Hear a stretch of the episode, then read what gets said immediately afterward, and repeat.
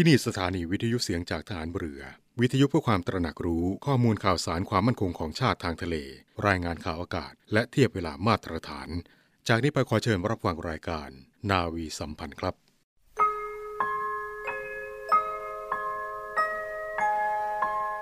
เราจะสืบสาร รักษาและต่อยอด และคลองแผ่นดินโดยธรรม เพื่อประโยชน์สุขแห่งอาณาราษฎรตลอดไป พระปฐมบรมราชองค์การ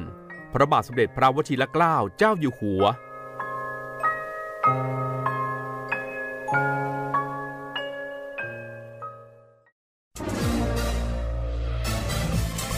คุณกำลังฟังเสียงจากฐานเรือ ทุกความเคลื่อนไหวในทะเลฟ้าฝั่งรับฟังได้ที่นี่เสียงจากทหารเรือ กับช่วงเวลาของรายการนาวีสัมพันธ์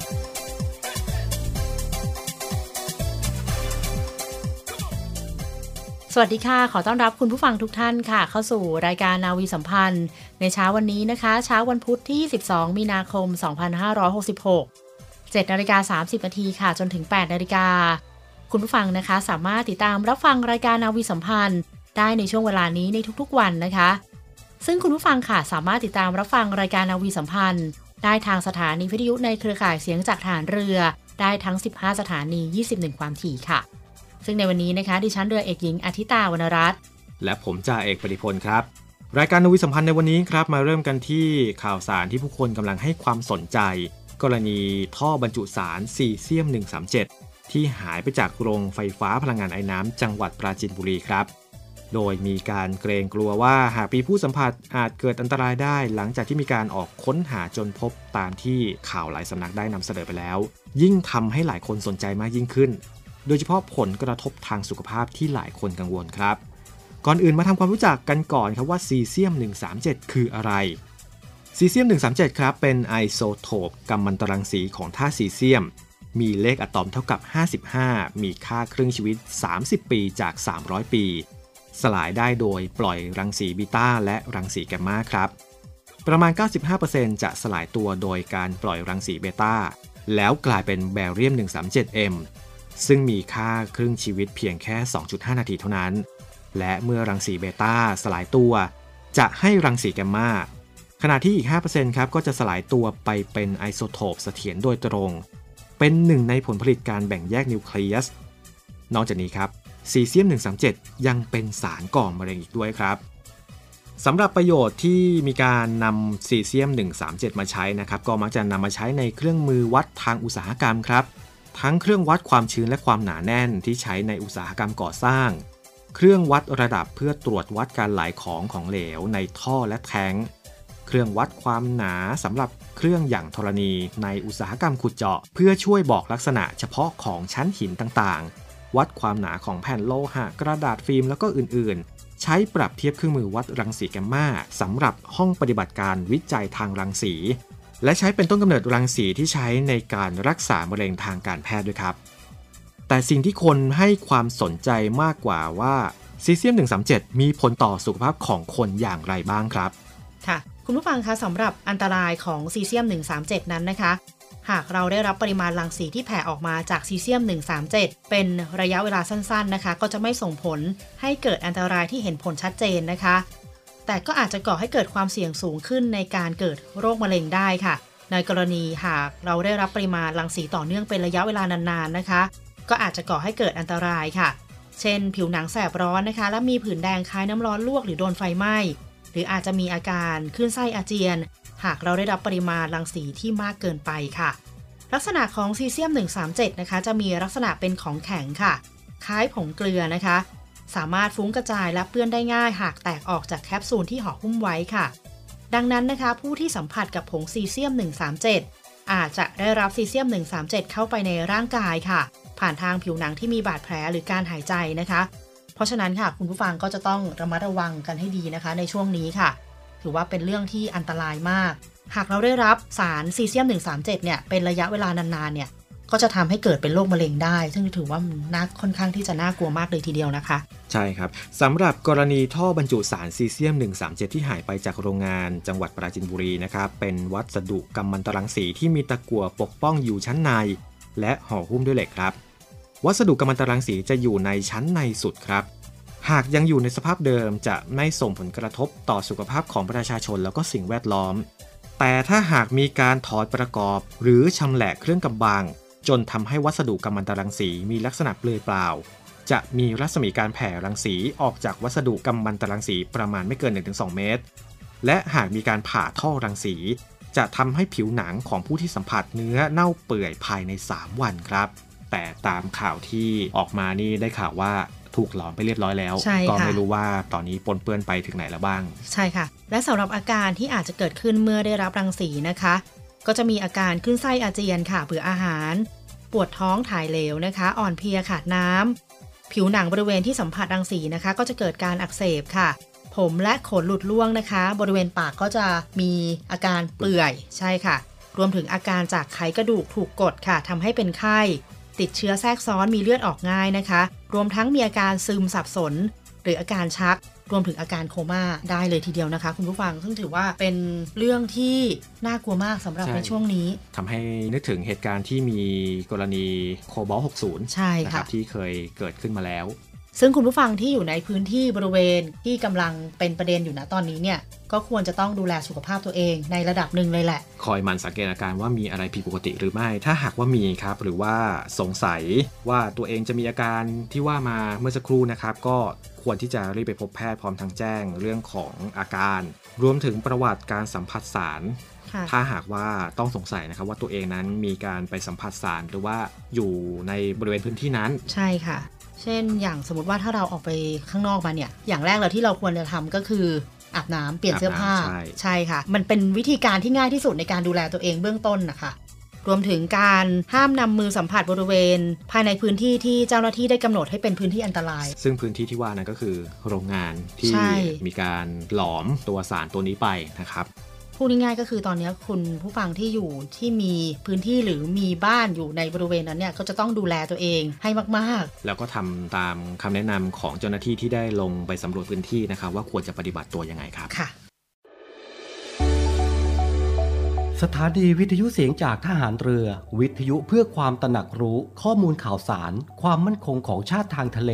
รายงานข่าวอากาศ และเทียบเวลามาตรฐาน ขอเชิญร่วมติดตามข่าวสารความเคลื่อนไหวในทะเลฟ้าฝั่ง และตอบแบบสอบถามความนิยมรายการได้ทาง Line Official เสียงจากทหารเรือ at Voice of Navy ความคิดเห็นของท่านมีคุณค่าและเป็นประโยชน์ในการพัฒนาต่อไป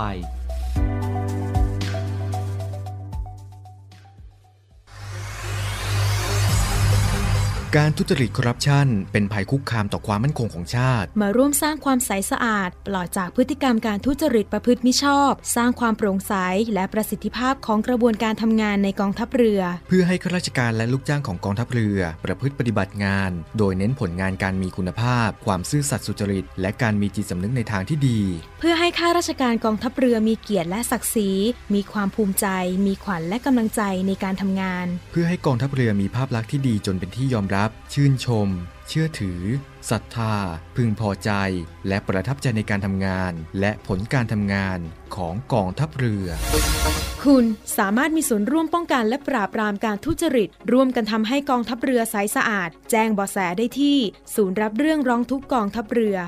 02 475 4789 หรือที่ www.navy.mi.th ร้องทุกข์ ศูนย์ประสานราชการใสสะอาดกองทัพเรือ ร่วมใจ กองทัพเรือไทย ใสสะอาด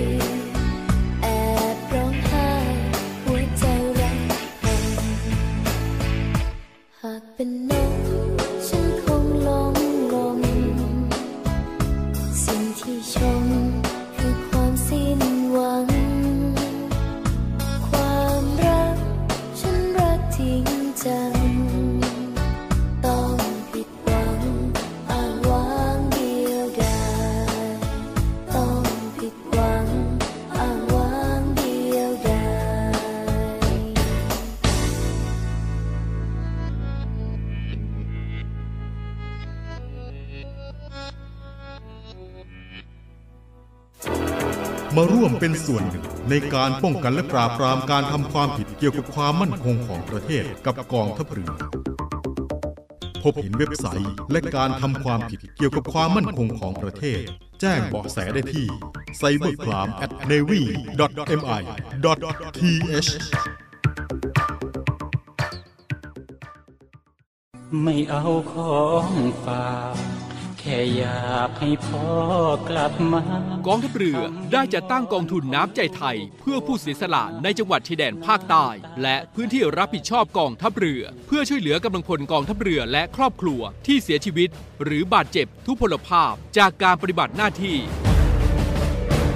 ขอเชิญร่วมบริจาคเงินสมทบทุนช่วยเหลือได้ที่ ธนาคารทหารไทย ธนชาติจำกัดมหาชน มายเลขบัญชี 115ขีด2ขีด17087ขีด2ชื่อบัญชีกองทุนน้ำใจไทยเพื่อผู้เสียสละในจังหวัดชายแดนภาคใต้ และพื้นที่รับผิดชอบกองทัพเรือ สอบถามรายละเอียดได้ที่ กรมสวัสดิการทหารเรือ 02475 5414 แต่ถ้าวันใดพอเหลือกลับไปเพียงร่างกายนี้ รับรู้เถิดนะคนดี ชีวิตพอนี้ รักหนูที่สุด สาระน่ารู้และเคล็ดลับดีๆ กับมิสเตอร์เคล็ดลับ สวัสดีครับ ผมมิสเตอร์เคล็ดลับครับ วันนี้ผมมีเคล็ดลับวิธีแก้เตารีดไอน้ำอุดตันมาฝากคุณผู้ฟังกันครับ คุณผู้ฟังครับเตารีดแบบไอ้น้ำเป็นเตารีดที่นิยมใช้มากในปัจจุบัน เพราะว่ารีดง่าย ประหยัดไฟ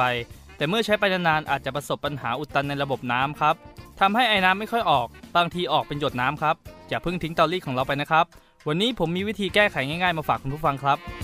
ให้นำน้ำส้มสายชูประมาณ 1-2 ช้อนโต๊ะ เทใส่ลงไปในช่องใส่น้ำแล้วทิ้งไว้สักหนึ่งคืนแล้วเทออกครับ หลังจากนั้นกรอกน้ำเปล่าเข้าไปทำความสะอาด เพียงแค่นี้การอุดตันก็จะหายไปครับ ที่วิธีนี้ได้ผลเพราะการอุดตันของระบบน้ำในเตารีดไอน้ำเกิดจากตะกอนหินปูนที่ปะปนมากับน้ำที่ใช้เติมเตารีดนั่นเองครับ ซึ่งพวกหินปูนเหล่านี้จะละลายเมื่อถูกกรดแอซิติก ซึ่งก็คือน้ำส้มสายชูนั่นเองครับ แล้วกลับมาพบกันใหม่มิสเตอร์เคล็ดลับครับ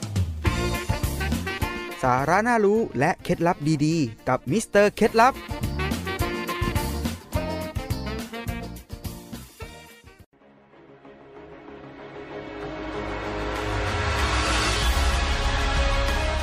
ศูนย์อำนวยการรักษาผลประโยชน์ของชาติทางทะเลหรือสอนชน เป็นนกลไกศูนย์กลางบูรณาการการปฏิบัติการร่วมกับ 7 หน่วยงานประกอบด้วย กองทัพเรือ กรมเจ้าท่า กรมประมง กรมสุรากากร กรมทรัพยากรทางทะเลและชายฝั่งตำรวจน้ำและกรมสวัสดิการและคุ้มครองแรงงาน มาร่วมเป็นส่วนหนึ่งในการพิทักษ์รักษาผลประโยชน์ของชาติทางทะเล หรือประโยชน์อื่นใดในเขตทางทะเล ไม่ว่าโดยตรงหรือโดยอ้อม เพื่อความมั่นคง มั่งคั่ง และยั่งยืนของประเทศชาติและประชาชน พบเห็นเหตุด่วนเหตุร้ายภัยทางทะเล โทร 1465 สายด่วนสอนชน 1465 สายด่วนสอนชน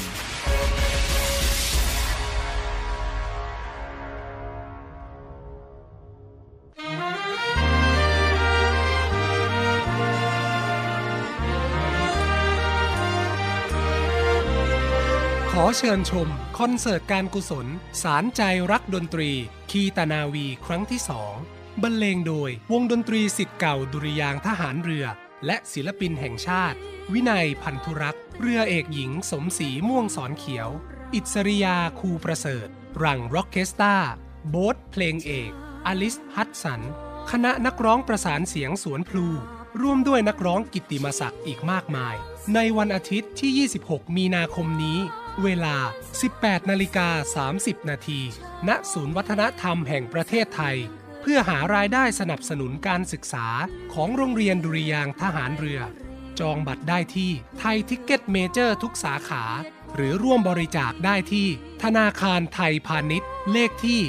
122 235 9621 หรือโทร 081 279 1074 และ 092-691-9140 คอนเสิร์ตการกุศล สารใจรักดนตรี คีตะนาวีครั้งที่สอง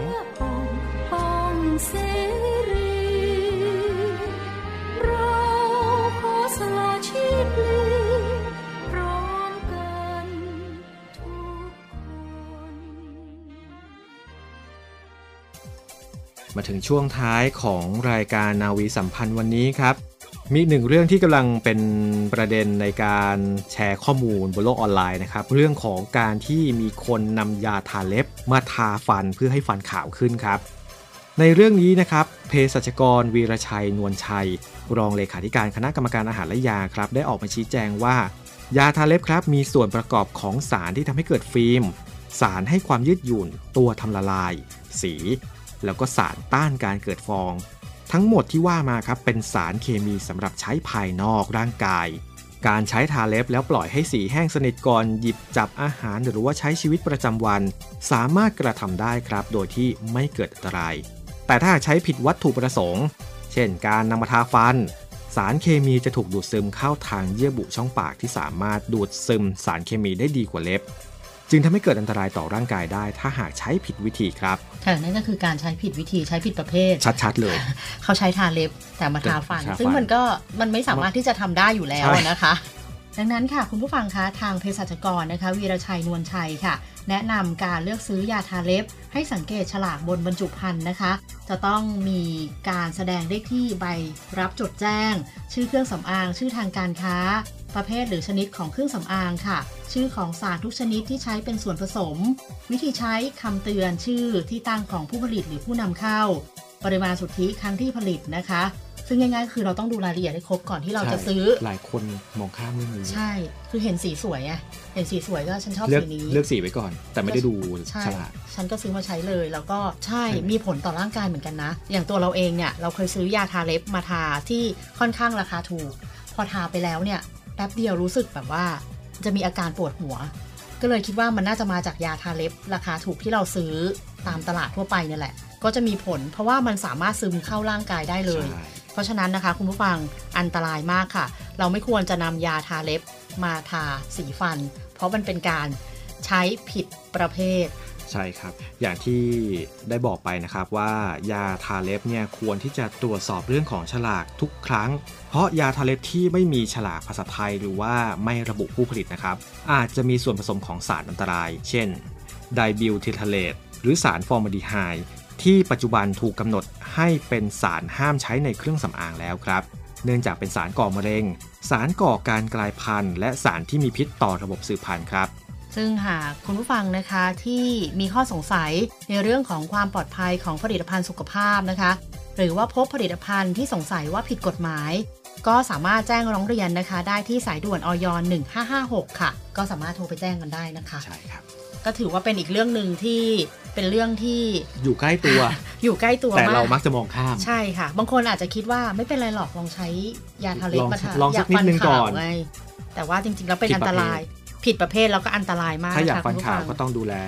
เรื่องสุขภาพของฟันนะครับใช่แล้วก็ค่ะปรึกษาทันตแพทย์โดยตรงจะดีกว่า ใช่ค่ะ มาที่ข่าวปิดท้ายนะครับ เนื่องในวาระครบรอบ 100 ปี การสิ้นพระชนม์พลเรือเอก พระเจ้าบรมวงศ์เธอ พระองค์เจ้าอาภากรเกียรติวงศ์กรมหลวงชุมพรเขตอุดมศักดิ์และเนื่องในโอกาสครบรอบ 100 ปี การก่อตั้งการชาปนกิจสงเคราะห์แห่งราชนาวี ที่ประชุมคณะกรรมการบริหาร สวัสดิการชาปนกิจสงเคราะห์แห่งราชนาวี มีมติเปิดรับสมัครสมาชิก การชาปนกิจสงเคราะห์แห่งราชนาวีเป็นกรณีพิเศษครับสำหรับกำลังพลและครอบครัว ผู้ที่มีอายุเกิน 45 ปี แต่ไม่เกิน 60 ปี เพื่อเป็นประโยชน์ด้านสวัสดิการสงเคราะห์แก่กำลังพลกองทัพเรือและครอบครัวครับ รวมทั้งให้การจัดการศพเป็นไปอย่างสมเกียรติ ตามเจตนารมณ์ของพลเรือเอกพระเจ้าบรมวงศ์เธอ พระองค์เจ้าอาภากรเกียรติวงศ์กรมหลวงชุมพรเขตอุดมศักดิ์องค์บิดาของทหารเรือไทย ในฐานะที่ทรงเป็นผู้ก่อตั้ง อีกทั้งช่วยบรรเทาความสูญเสียและช่วยเหลือด้านการเงินแก่ทายาทและบุคคลในครอบครัว โดยจะได้รับเงินส่งเคราะห์เมื่อสมาชิกเสียชีวิตทุกกรณี โดยกำหนดห่วงเวลาตั้งแต่บัดนี้ครับจนถึงวันที่ 19 พฤษภาคม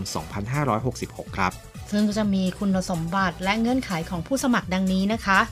คุณสมบัติของผู้สมัครเข้าเป็นสมาชิกกรณีพิเศษนะคะ จะต้องเป็นข้าราชการลูกจ้าง พนักงานราชการ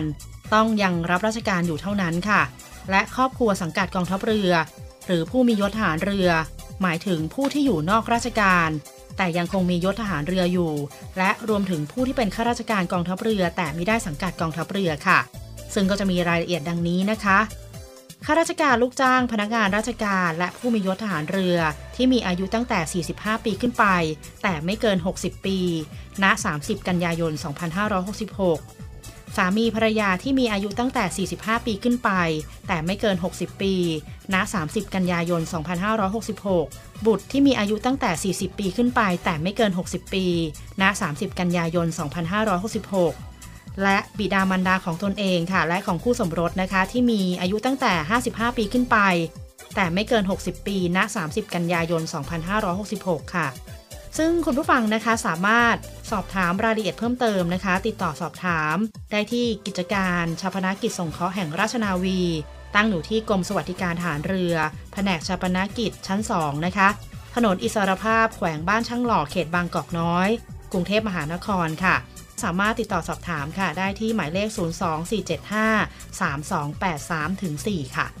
และทั้งหมดนั้นก็คือรายการนาวีสัมพันธ์ในเช้าวันนี้ครับเช้าวันนี้หมดเวลาลงแล้วต้องลาคุณผู้ฟังไปก่อนครับ วันนี้ผมจ้าเอกปริพลชานรงค์และดิฉันเรือเอกหญิงอาทิตาวรรณรัตน์ค่ะ ต้องลาคุณผู้ฟังไปก่อนครับ แล้วพบกันใหม่กับรายการนาวีสัมพันธ์ในวันพรุ่งนี้ครับสำหรับวันนี้ สวัสดีครับ สวัสดีค่ะ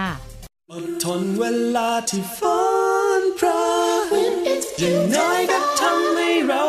เห็นถึงความแตกต่าง เมื่อวันเวลาที่ฝนจะ